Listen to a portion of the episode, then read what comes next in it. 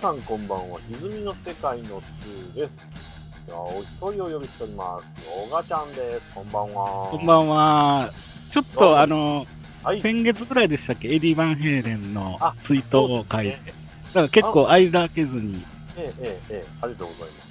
あのー追悼会ね、結構いろんな方に聞いていただきああ、う。そうなんです。ああ、そうなんです。あのーやっぱり偉大な方でしたからね。うん、そうですね。はい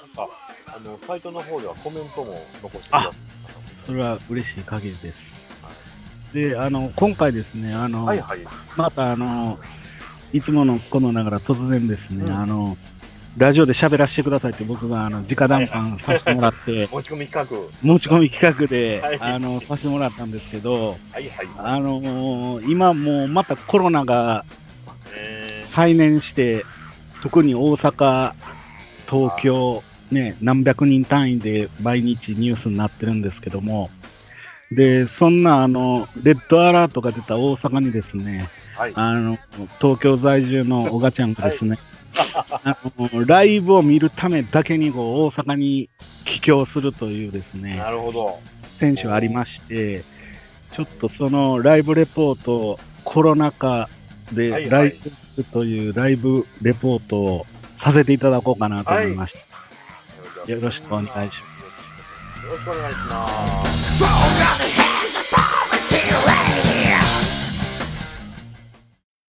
はい、えー、大阪に来られたんですね。そうなんです。あのー、12月3日木曜日、前言ってありましたよね。そうなんです。あの、この前、エディ・バンヘイレン会の最後にちょっとストッププレスっていうことで、はいはい、そうですね。あの まあ、このラジオでももう、私が口酸っぱく推してるバンド、はい、大阪のスリーピースロックンロールバンド、はい。コロコロボンボンズがですね、うん。12月3日に、えーワンマンライブをやりますと。しかもですよね。そうなんです。しかも場所がですね、アメリカ村のビッグキャットっていう、う んすごい。はい。まあ、あの、交渉キャパはい800、わで、まあ、あの、ライブハウスの、まあ、大阪でのライブハウスの、あ。うんあの、位置取りとしては、ランクとしては、はいはい。まあ、ライブハウス形式では、うんまあ、ミドルクラスというかですね。まあ、ミドルか。ミドル、そうです。ね。あの、ナンバーに、あの、何やったかな。あ、ナンバーハッチですね。はいはいはい。ナンバーハッチよりは、ちょっと狭めですああ、まあそうと、ただ、まあ、メジャーバンドで、こう、デビューしたてとか、まあ、インディーバンドでも、まあ、そこそこ全国的に知られてるバンドとかがライブをやる。で、すよね。はい。で、あの、毎年ですね、10月に、あの、FM802 主催で、南ホイールっていう、その、都市型のサーキットイベントがあるんですよね。えー、はいはい。ライブイベントが。あの、2日間、だいたいやるんです。2日間、あ、3日やったかな ?2 日かなあのー10月にあるんですけども、はい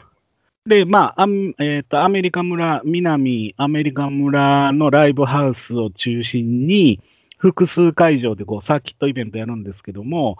ビッグキャットはその南ホイールで開催される時の一番でかい箱なんです。ああ、そうなんです。南ホイール、まあいろんなインディーバンドから有名なバンド出るんですけど、有名なバンドは全部そこで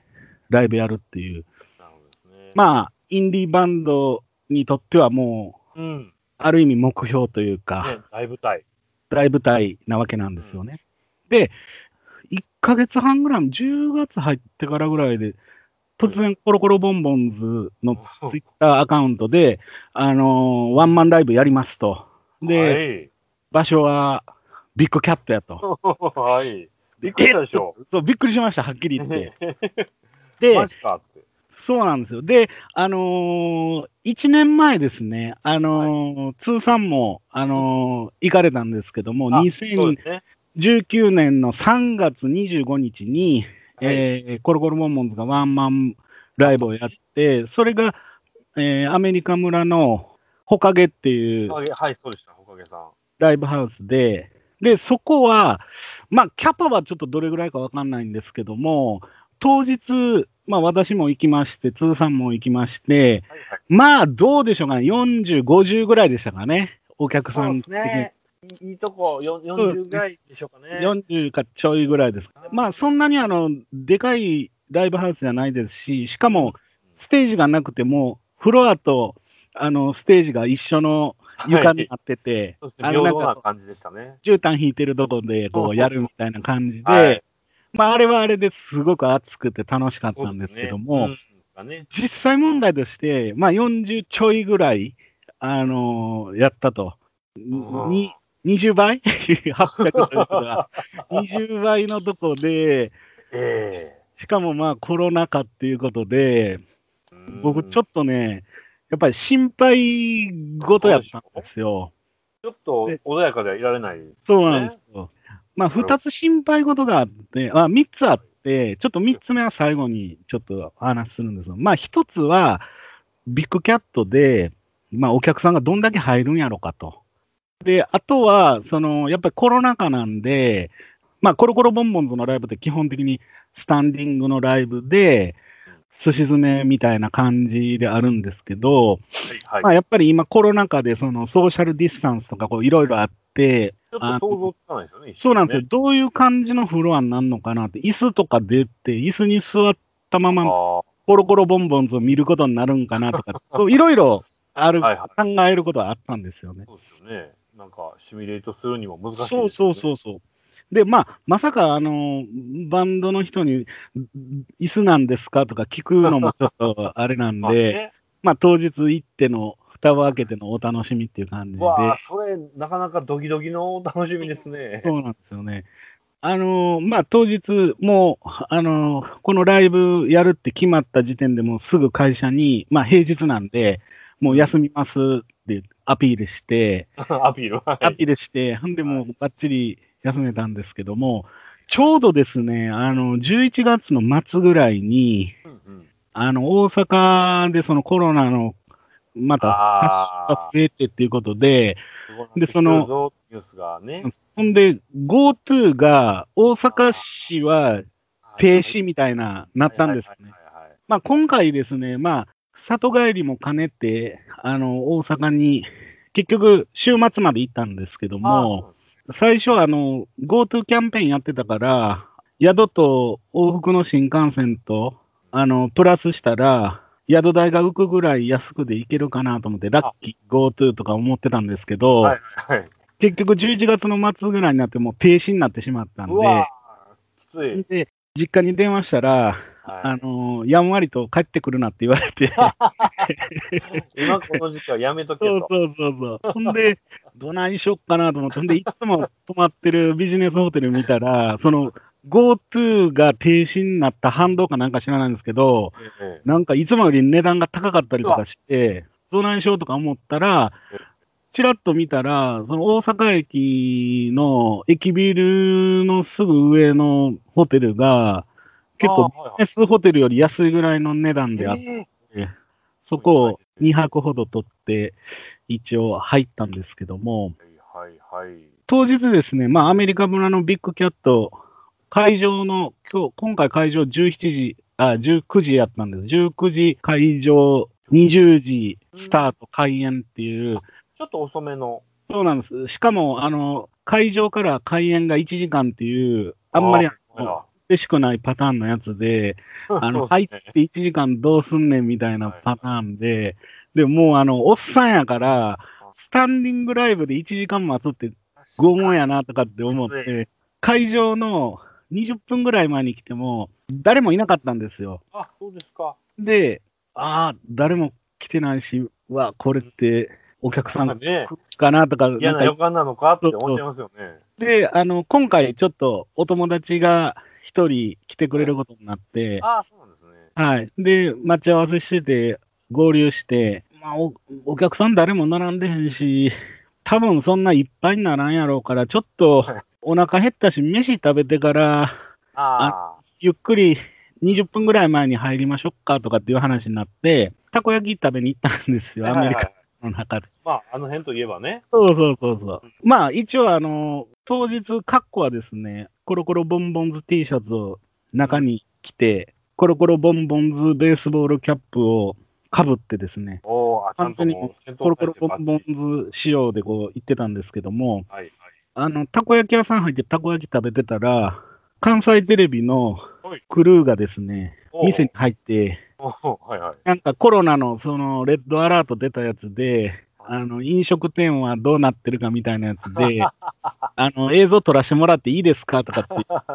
入ってきたんですよ。ほんで、はいはいおこれはチャンスやとか思って、ああ、なるほどね。こう、カウンターでたこ焼き食べながら、はいはい。カメラの方にこの帽子をこう向けて、ロゴを見せたるぞと。そうはいはいはい。次の日かな、はい。あのーホテルでテレビ見てたら、夕方のニュースで、はい。ばっちりね、オンエアされてて、あの関西ローカルですけど、あのコロコロボンボンズキャップが、電波に乗ったと。そうなんですよ。ええまあ、こそういうミラクルもありつつ、会場に、まあ、20分ぐらい前に入ったんですけども、う。はい。あ開演の20分前ぐらいにですね、あゆっくり行ったんですけども、そしたら、なんとですね、はいあのフロアに椅子が置いてあって、おあ、そうなんだ。そうなんです椅子がもう相当なこう間隔を空けて、で ざっと見ソーシャルディスタンス。そうソーシャルディスタンス対応で、あちょうど見たところ、10列かける10列、あ。えーはあ、はあはあはあ、なんでちょうど100席椅子が置いてあって、相当空いてんすか？だいぶ空いてますね、もう。もうな1メーター、1メーター以上空いてましたね。で、もうすでに前の方には、コロコロボンボンズファンの人が座ってたんで、まあ、コロコロボンボンズのライブといえば、おがちゃんは必ず、あのーベースアンプの前にこう、かぶりつくっていうのが恒例やったんですけ向ど、かって左ですかね。そうですね、はい。はいただ、僕的にはもう、ビッグキャット、せっかくでかいところやから、はいはいはい。ちょっと後ろの方から、その広いステージを見るような感じでっていうふうにもちょっと考えててですね。まあもう入場したら前の方にお客さんいたんで、一番後ろの一番真ん中の席が空いてたんで、そこに僕は陣取ったんですよ。なるほど。まずはここで。そうですね。全体を見ようっていうことで。うん。はい、これがですね、たまたま超ラッキーで、ほうほ開演してから自分はなんてラッキーだったんだっていうことに気づくことになるんですけう。ども、うん、はいほうで、開演まで幕が、ステージの幕がこう閉じられててですね、はい。開演時間ほぼぴったりに、もうバンドの演奏ですね、あの、インストみたいな感じで、バンドが音出し出して、ジャラジャラジャラジャラーみたいな感じで、えで、こう幕がこうバーンと開いたわけですよ。ーちょ、ちょっと待ってください。幕開く前に、その時に、客席は、そうです、忘れてましたど。れぐらいだったんですか？あのですね、最初、開演の時は、椅子が、まあ、ほぼ9割ぐらいだったんですよ。あちょっと後ろの方は空きが、ああ、はいでも9割は埋まってたと。9割っていうことは、まあ、90人ぐらいですかね。はいはいはい。ああ、集まってますね。まあ、あの、ほかげの40数人はもうクリアして、なるほどなるほそんなにこう寂しい感じではなかったど。わけです。はいはい。ああ、よかっはいたよかった。それはそれはよかったです。そこが一番心配でしたんで。そうなんですよ。で、はい幕が開く頃になったら、どんどん人が入ってきて、結果的にはい120ぐらいになったんですよ。おおなるほど椅子は全部埋まって、ど。はいはい。で、自分があの、最高列の真ん中やったんですけど、その後ろがちょっとスペースがあったんで、後から来たお客さんはそこでこう、スタンディングみたいな感じで、なるほど。それはまあ、いい感じじゃないですか。はい。ちょうどいい感じですね。ねコロナ禍のそのディスタンスを守りつつ、そうですね。後ろがスタンディングみたいな感じで、はいはいはい。で、幕が開きましたと。うんそしたらいつも通り左からベースの坂東さん、はいはい。で、真ん中に、えードラムボーカルの楽しんでいこうや西岡さんと、はいはい。えー右が、えーギターのマポさんと。ね。はいはい。で、たまにあるんですけども、まあ、ええ基本的にコロコロボンボンズのフォーメーション、立ち位置っていうのは、まあ、坂東さんとマポさんが前の方で、で、中央のドラムのセットがちょっと後ろみたいな感じのフォーメーションなんですけども、今回はですね、もうほぼ横一列の、ドラムも限りなく前の方に来てる、横一列フォーメーションみたいな感じで、なるほど。えーああ、はいはい。まあ、場所も広いし。そうですね、広いですしね。で、いつものライブと違うのは、ステージの一番後方のとこに、こう垂れ幕みたいな感じで、に 2.5×2.5 ぐらいの西岡さんの直筆の、あの、フライヤーのにも書かれてた、あの、イラストですねあ。それが、あの、多分ね、2.5×2.5、もうちょっとでかいかもしれないんですけども、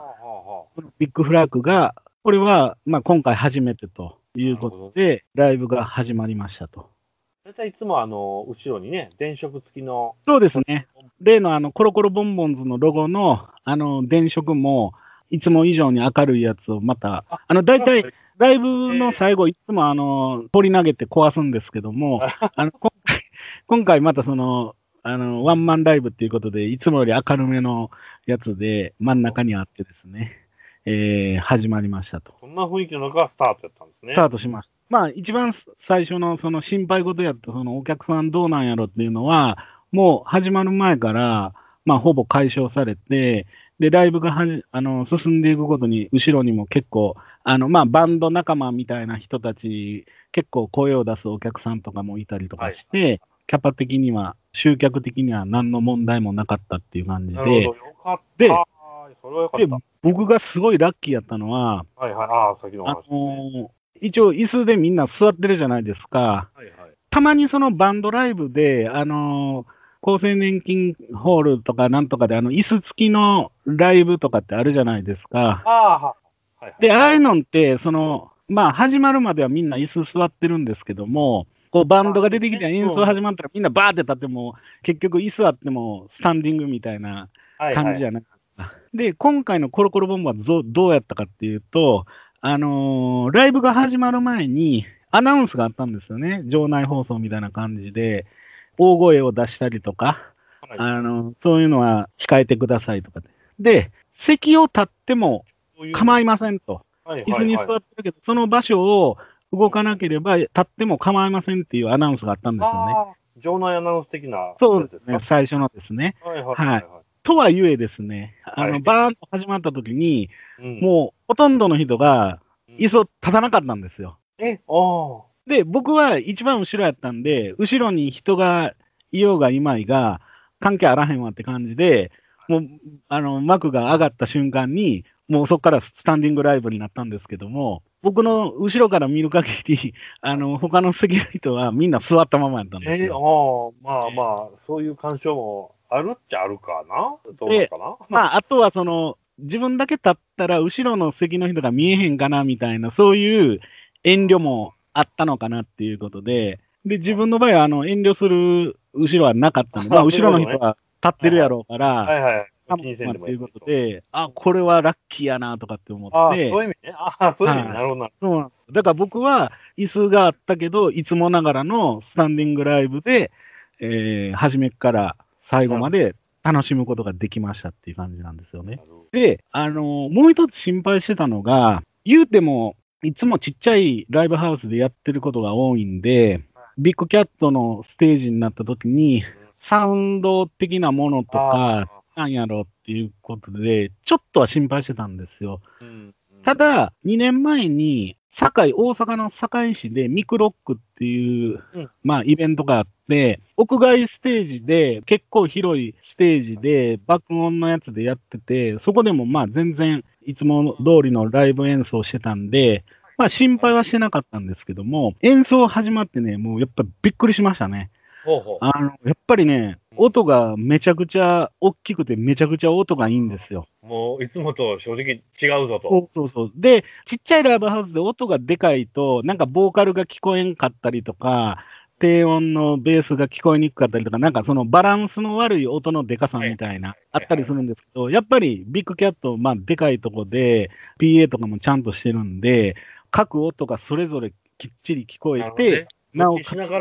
そう、音がでかい。で特にやっぱ違うなって思ったのがドラムの音ですね。ああ、そうですか。はい。あの、ちょっと僕、ちょっと詳しくないんで、あの、どの音がどうっていうのは、あの、ちょっとはっきりは言えないんですけども、そのドラムの音が、まあ、特にあの、自分は、あの、大体いつも最前にへばりついてるんで、あの、ドラムの音って結局その、ドラムが鳴ってるそのままの音を聞いてることが多かったり、そうか、そうか。もう生音を直で聞いてる。生音聞いてるんで、はいはいその PA 通してちゃんとあの、こう、リバーブとかの効いた、ちゃんとしたタイ語の音を聞いて、あ、やっぱりでかいところは違うなっていうのを、まざまざと感じましたね。このあの、PA のドラムが違って、ベイドラとかがすごい抜けてくるとかあるんですよ多分ね、それやと思うんですよね。バスドラムとかが、なんかちゃんとこう、あのバキッとした音そう、あのメタルのコンサートとかの時とかみたいに、ちゃんとこう聞こえるっていう感じだったんですよね。もちろん、坂東さんのベースもですね、うん。あの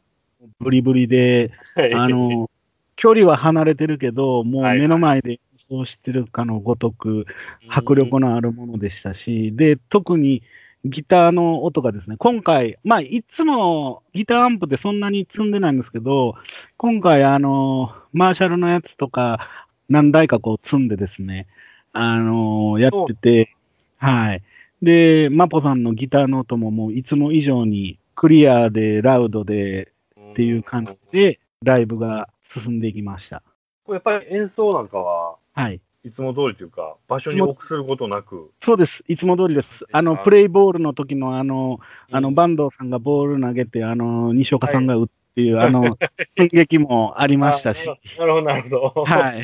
で、あいつものの、彼らだったんですね。そうです。あの、あの、長丁場なんで、あの、ドリンク飲みに行きたい人は、あの、言ってください。僕がドラムソロやっときますからって言って、あの、誰も出ていかずに、俺のドラムソロにみんなほんま興味ないねんな、みたいなこと言ったりとかですね。はい。いつも、いつも通りの、こう、コロコロボンボンズの、あのーライブって感じで、で、この1年、まあコロナとかあって、ライブは、あのー配信だけやったりとかなんとかあったんですけども、この前ちょっとお話しさせてもらったんですけど、Only Love Can Braid Your Hair っていう曲、まあ、坂東さんがメインボーカル撮はいってて、PV がもう超絶萌え萌えのやつなんですけど、はい。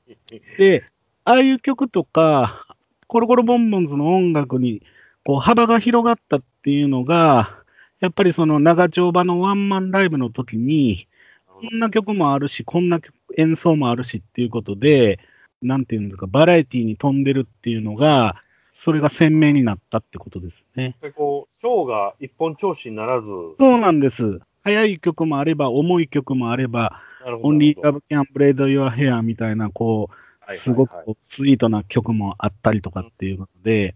ワンマンライブでよくやる、あの、音源になってないね、リバーっていう曲があるんですよ。はいはいはい。あの、インスト、最初インストみたいな感じで、歌詞が入ってっていう感じの曲がある。その曲僕めちゃくちゃ好きなんですけども、まあ今回もそれやったりとかしてはい、よかったなっていう感じなんですよね。でライブの、まあ、内容としては、これまでのやっぱり集大成的な。ああ、そうですね。で、あの、僕本当に演奏中も、もう涙をこらえるのええうんというのが、やっぱり言うても、えー最後に生でコロコロモンモンズのライブを見たのが2月やったんですよね。ああ、今年10枚ですね。2月ですね。で、その時あの、エマージェンザっていうあの、ドイツはいで。行われる世界なんかバンドコンテストみたいなのの予選会みたいなやつで、でそれを行ってから、で、3月に、あの、ワンマンライブやる予定やったんですよね。あそれがまあ延期になって、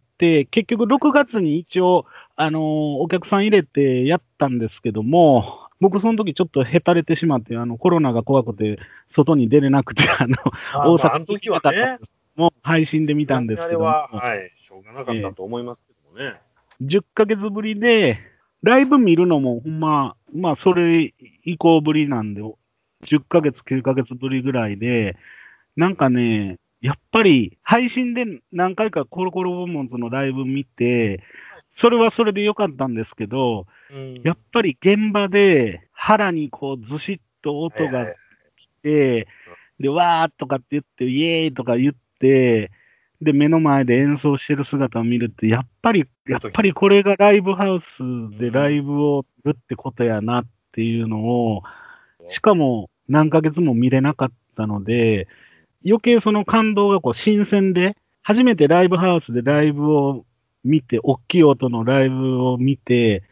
これすげえなって思った時の感動が、ああ、蘇るぐらいに。また蘇るみたいな。えで、なんかね、場の空気も、なんちゅうても、その配信とかでライブやってたけど、たくさんお客さん入れてライブやるっていうのが久しぶりっていうことで、バンドの方もずっとやりたかったけど、でけんかったけど、今日はできるってうんいう喜びというか、で、お客さんの方も待ってたでっていう、その、うん。お互いの、なんていうか、枯渇してたものがここにあるみたいな、なんかそういうので会場がすごくこう、いつも以上に熱を帯びて、っっていうのを感じましたね。で、すごく僕嬉しかったのが、去年のほかげのワンマンライブの時のその客層っていうのが、バンドマンの仲間か、ちょっと年齢層高めなバンド好きのおっさんか兄ちゃんみたいな感じだったんですけども、はい。今回ね、結構ね、若い女性もいたんですよね。あ、そうっすか。ほうほうええほそれはまあ、ひょっとしたらバンド仲間の女性なのかわからないですけども、明らかに、まあ、完全にもう20代、もしくは10代かもしれないような若いオーディエンスがいて、あ、まあ、ワンマンライブといつもの短いライブって客層が違うことがあるんですよね。あ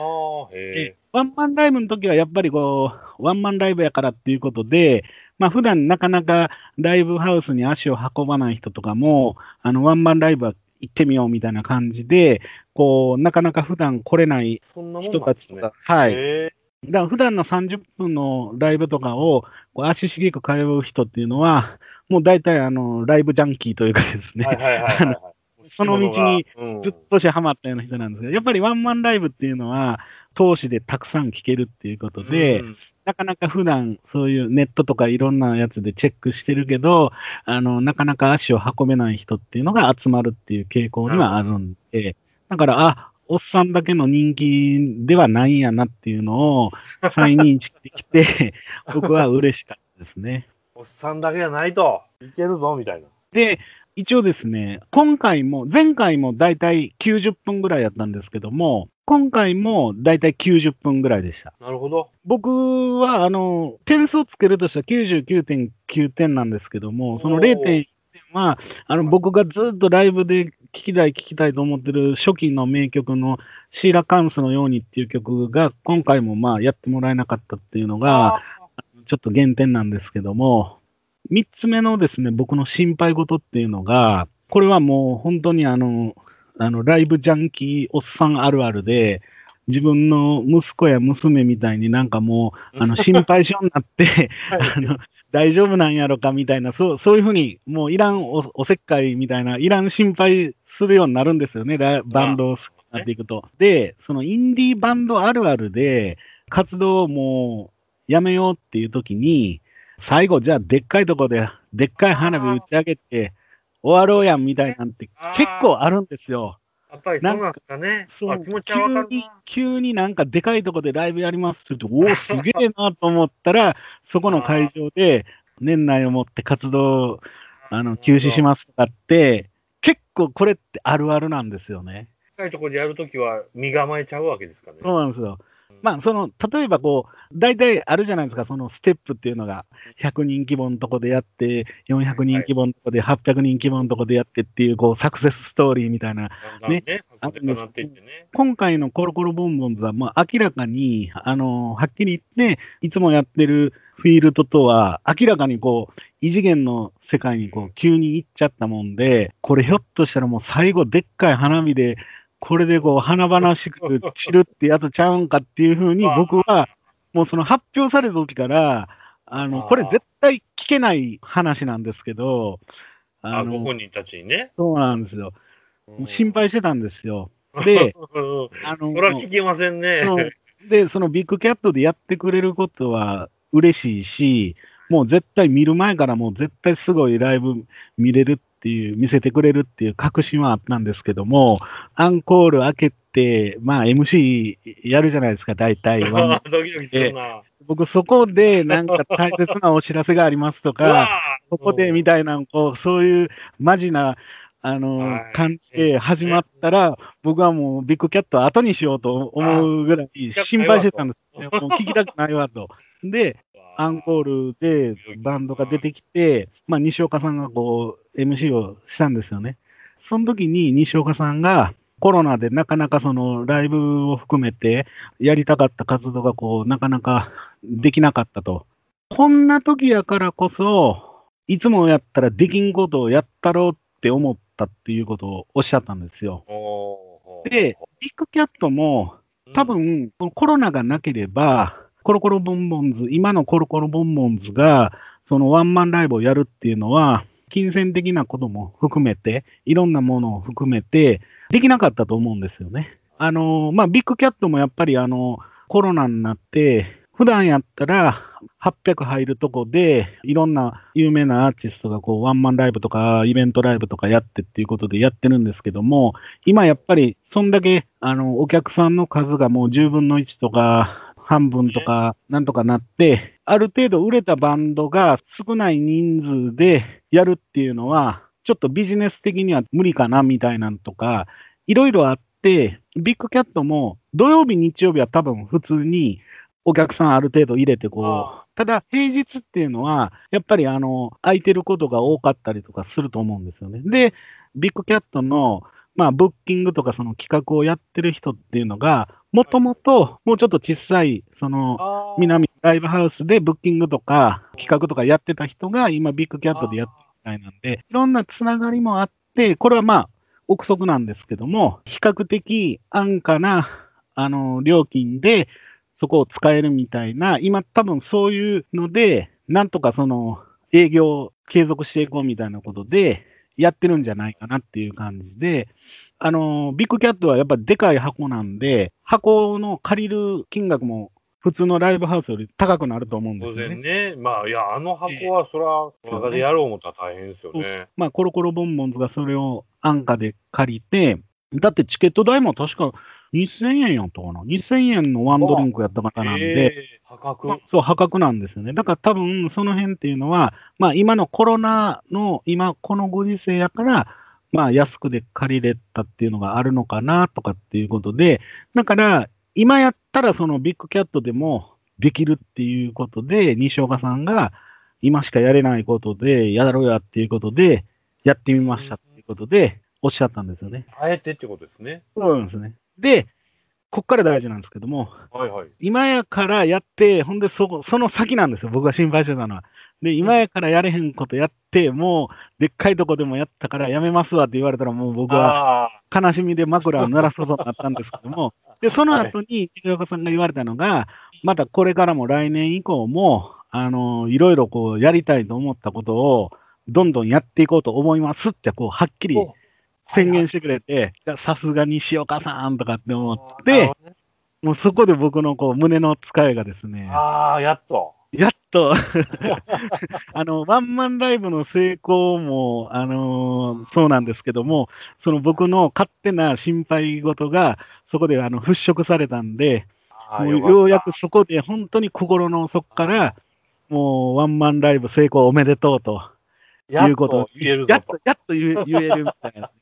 なったんですよ。まあ、これをね、僕ちょっとラジオで語りたかったんですけど、どね。今だから言えるなんですけども、正直心配してましたと。心配してたんで、で、あの、実はね、その、このコロナの3月以降、コロナになって、やっぱり僕がライブに行ってたバンドがね、いくつかやっぱり活動をやめたりとかしてるんです。そうですか。で、それはもうやっぱりもう仕方のないことで、食っていくことも大事だし、まだこれから世に出る途中のバンドとかアーティストっていうのは、やっぱりそのライブをやって、お客さんの反応を味方にして活動を続けるみたいなとこ多分あると思うんですよね。先の見えない中でこう活動してて、やっぱりライブにお客さんが来てくれて、リアクションがあってよかったよとか、そういうのを受けて、こう進んでいけるっていうところ多分あると思うんですけど、やっぱりそのコロナになって、立たれてしまったことによって、そのモチベーション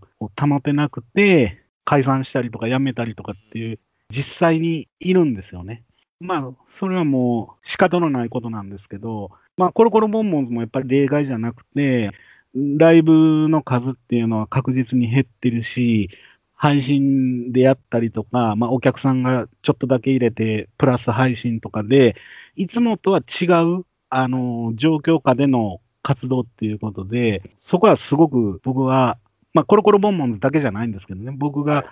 うん、見に行ってるアーティストすべてに言えることなんですけど、続けていくっていうことは大変なんで、そこは心配してたんですけども、まあ、それが払拭されてですね、やっと心の底からみたいな感じになったわけなんですなるほど。で、最後ですね、コロコロボンボンズのライブといえば、あれ、他げはあのフロアとステージがあの辛い位置なんで、ええ。やってなかったと思うんですけども、あのステージとフロアがこう、高さがこう、段差があるライブではですね、必ず最後、アンコールの時に西岡さんがフロアにあの降りてくるっていうのが、一応コロコロボンボンズのワンマンとか、そういう自主企画とかの時の恒例行事になってて、今回はですね、一番最後の曲、えっ、と、ポニーテールやったかなやってる時に、あの、最後の最後で、ドラムセットを、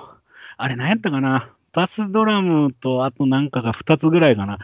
引きずり出してきて、あの、フロアの最前のとこに下ろして、ほんおでー、で、最後あの、こう、なんていうんですか、じゃーん、じゃーんみたいな感じで、あのはいはい。西岡さんが走っていって、フロアにダイブして、じゃーんってやって終わる。なんか、なんか僕動画で見たんかなそうですね。あのーはいはい確かミクロックの動画やったかなんかでもそんなんあったんですまけども、ね。で、これ言うのを忘れてたんですけど、西岡さんですね、あの、なんか両膝の靭帯を、え、あの、ちょっと痛めてたみたいうん、で、え あの、わかりやすい、わかりやすいかどうかわかんないんですけども、グレイシーハンターのあの、桜庭和志っていたじゃないですか、はいはいはいはいあの、プライドで。であの人、最後の方、なんかもう膝痛めて、なんか膝にあの、テーピングみたいなのぐるぐるにして、で、痛々しい感じで出てたじゃないですか。あれと同じようなテーピングして、あの今日はあの、両膝やられてるんですけど、みたいな感じで、でもなんか、あの、広島カープのスクワット応援スタイルみたいなんでやりますみたいなんとかってやってて、最後の最後にステージからフロアにダイブして、大演談っていう感じで終わったんですよね。じゃあもまう最後はなかなかの盛り上がりを見せたのか。だから西岡さんね、半分プロレスラーみたいなところあるんですよね。あの、いつもあの、ドラムのあの、椅子の上座椅子の上に立ってからダイブするとか、頭、天井に頭ぶつけるとかですね。まあ、いろいろあの、ちょっとこう、大仁田、大仁田敦史スタイルと、あの、電流爆破スタイルというかですね。まあ、そういうショーマンシップがそこに現れてスピリットも感じつつっていうことで、大演談でした。で、あの、ハッピーなことはですね、もう一つあってですね、あの、これ本当にもう、超、あの、マニアックな話なんですけども、まあ、ベースの坂東さんの話なんですけども、はい坂東さんのお父さんが、特に大阪のライブで、よくライブに見に来てるっていう話は、ちらっとは僕聞いてたんですよ。はいはい。で、結構長髪で、えロック的な服を着た、おしゃれなおじさんが、坂東さんのお父さんであるっていうのは、えちらっとその、他のコロコロボンボンズファンの人から、ちらっと聞いてて、中にはその坂東さんのお父さんといつも顔合わせたり、挨拶したり、喋ったりとかしてるファンの人もいるっていうのは、100%その確認はできてなかったんですけども、あ、多分あの人、あのかっこいいおじさんは坂東さんのお父さんかなとかっていうのは、こう見てたんですけども、なるほど、なるほど。えある程度、その、フォーカス、ちょっと、あの、ボケ気味ですけど、フォーカスはされてたけど、きっちりこう、ピントは合ってなかったんですけどー、も、なるほど。ライブ終わって友達と帰るとき階段降りてて、いや、むちゃくちゃ良かったな、みたいな話してて、そしたら、後ろから、ちょっとこう、生かした、ロングブーツ履いて、こう、ちょっとロックスタイルみたいな、え？こう、服を着た、あの、長髪のおじさんが近づいてきて、で、よかったなとかって言ってたら、そのおじさんが、そのグッズがね、今回、あの、ワンマンライブの特製のグッズが出てて、とカレンダー、カレンダーですね、1枚もののカレンダーと、で、あのなんですかね、トートバッグというか、ちょっと手提げの、えーはそれがあの、こう、自家製の印刷で、コロコロボンボンズの絵が描いてるやつなんですけど、それを僕と友達が買ってこう持ちながら帰ってんだら、このあのバッグ、家でうちの娘が作っててみたいなことを、えー、おおじさんがおっしゃってくれて、でもこれ100%間違いないと思って。分かって、半分分かってたけど、え、もしかして、バンドさんのお父さんですか？みたいな感じで言ったら、ああ、はい。そうです。みたいな感じで、わあ。ああ、いいとかって言って、いや、もうバンドさんもうスーパーベーシストですとかって言って、僕も東京から来ましたとかって言ったら、まあちょっと半歩引いてたんですけど、あで、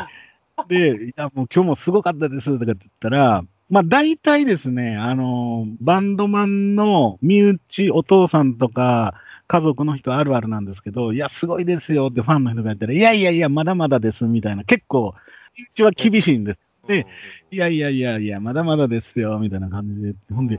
や、あの、お父さんもバンドとかやられてたんですかって言って、もう、あの、いきなりインタビューしたら、インファイトしますね。はいはい。なんかパンクバンドをやられてたそうなんですよね。ええあ、そういうやっぱり。で、あいや、や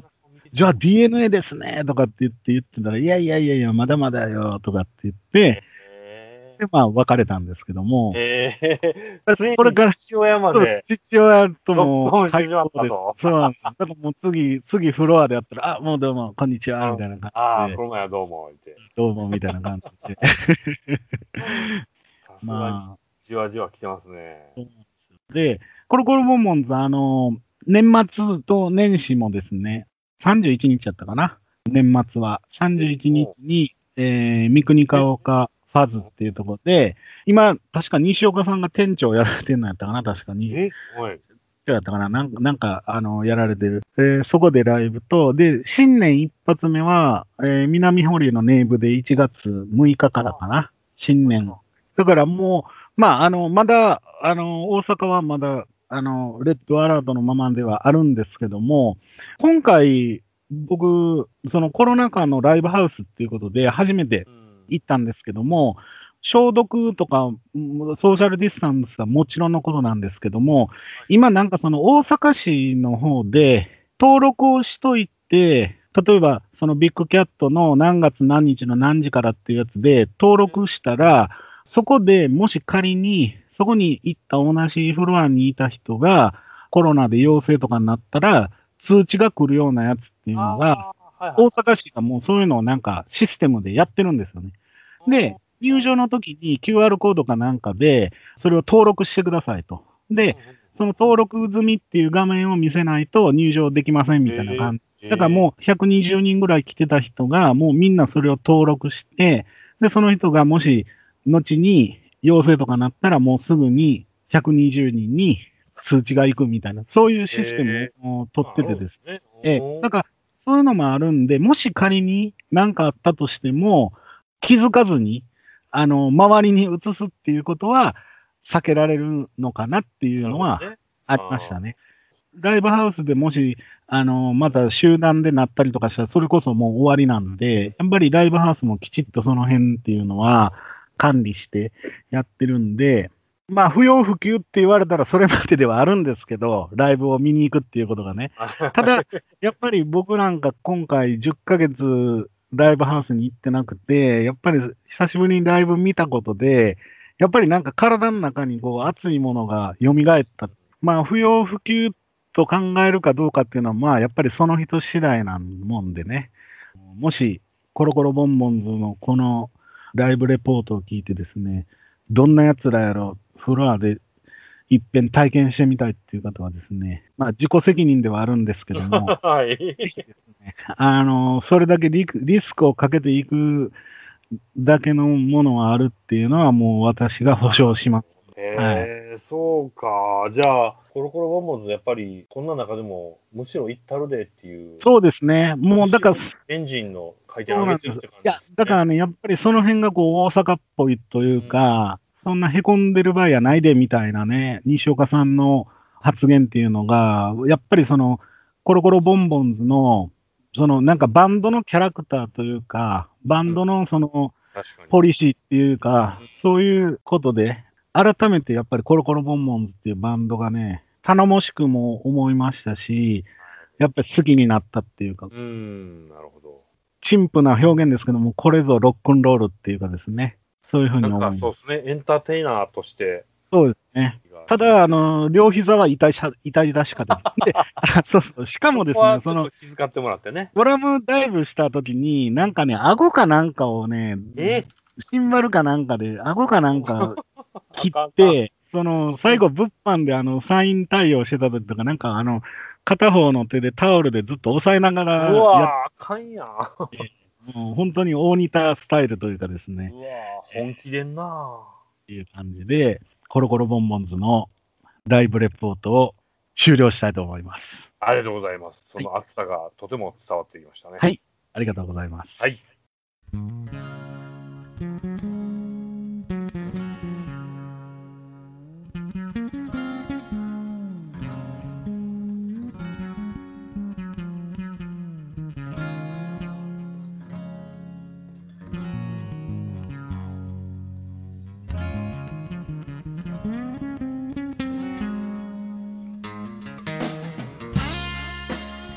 はい、えー、1時間ほど経ちましたが、そうなんです。もう長々とはね、喋、っちゃいまして。いや、もう僕も聞き詰めましたね。やっぱり思いが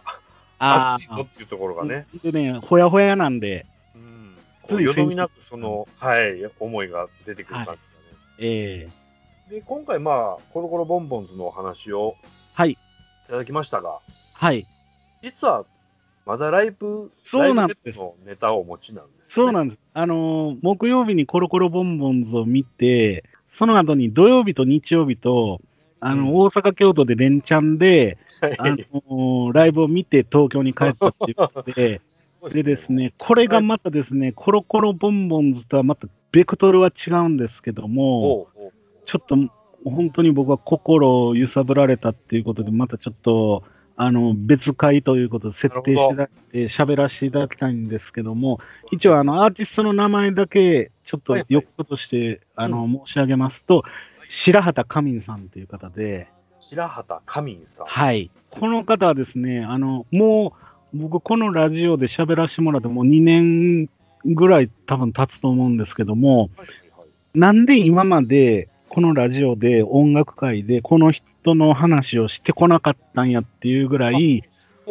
の人なんですよ。じゃあ結構古くから、そうなんです。もう僕は東京のライブシーンに入り浸るようになってすぐぐらいにお会いしてああ、そうですか。なんですけども、まあいろいろ紆余曲折ありつつのっていうのも含めてちょっと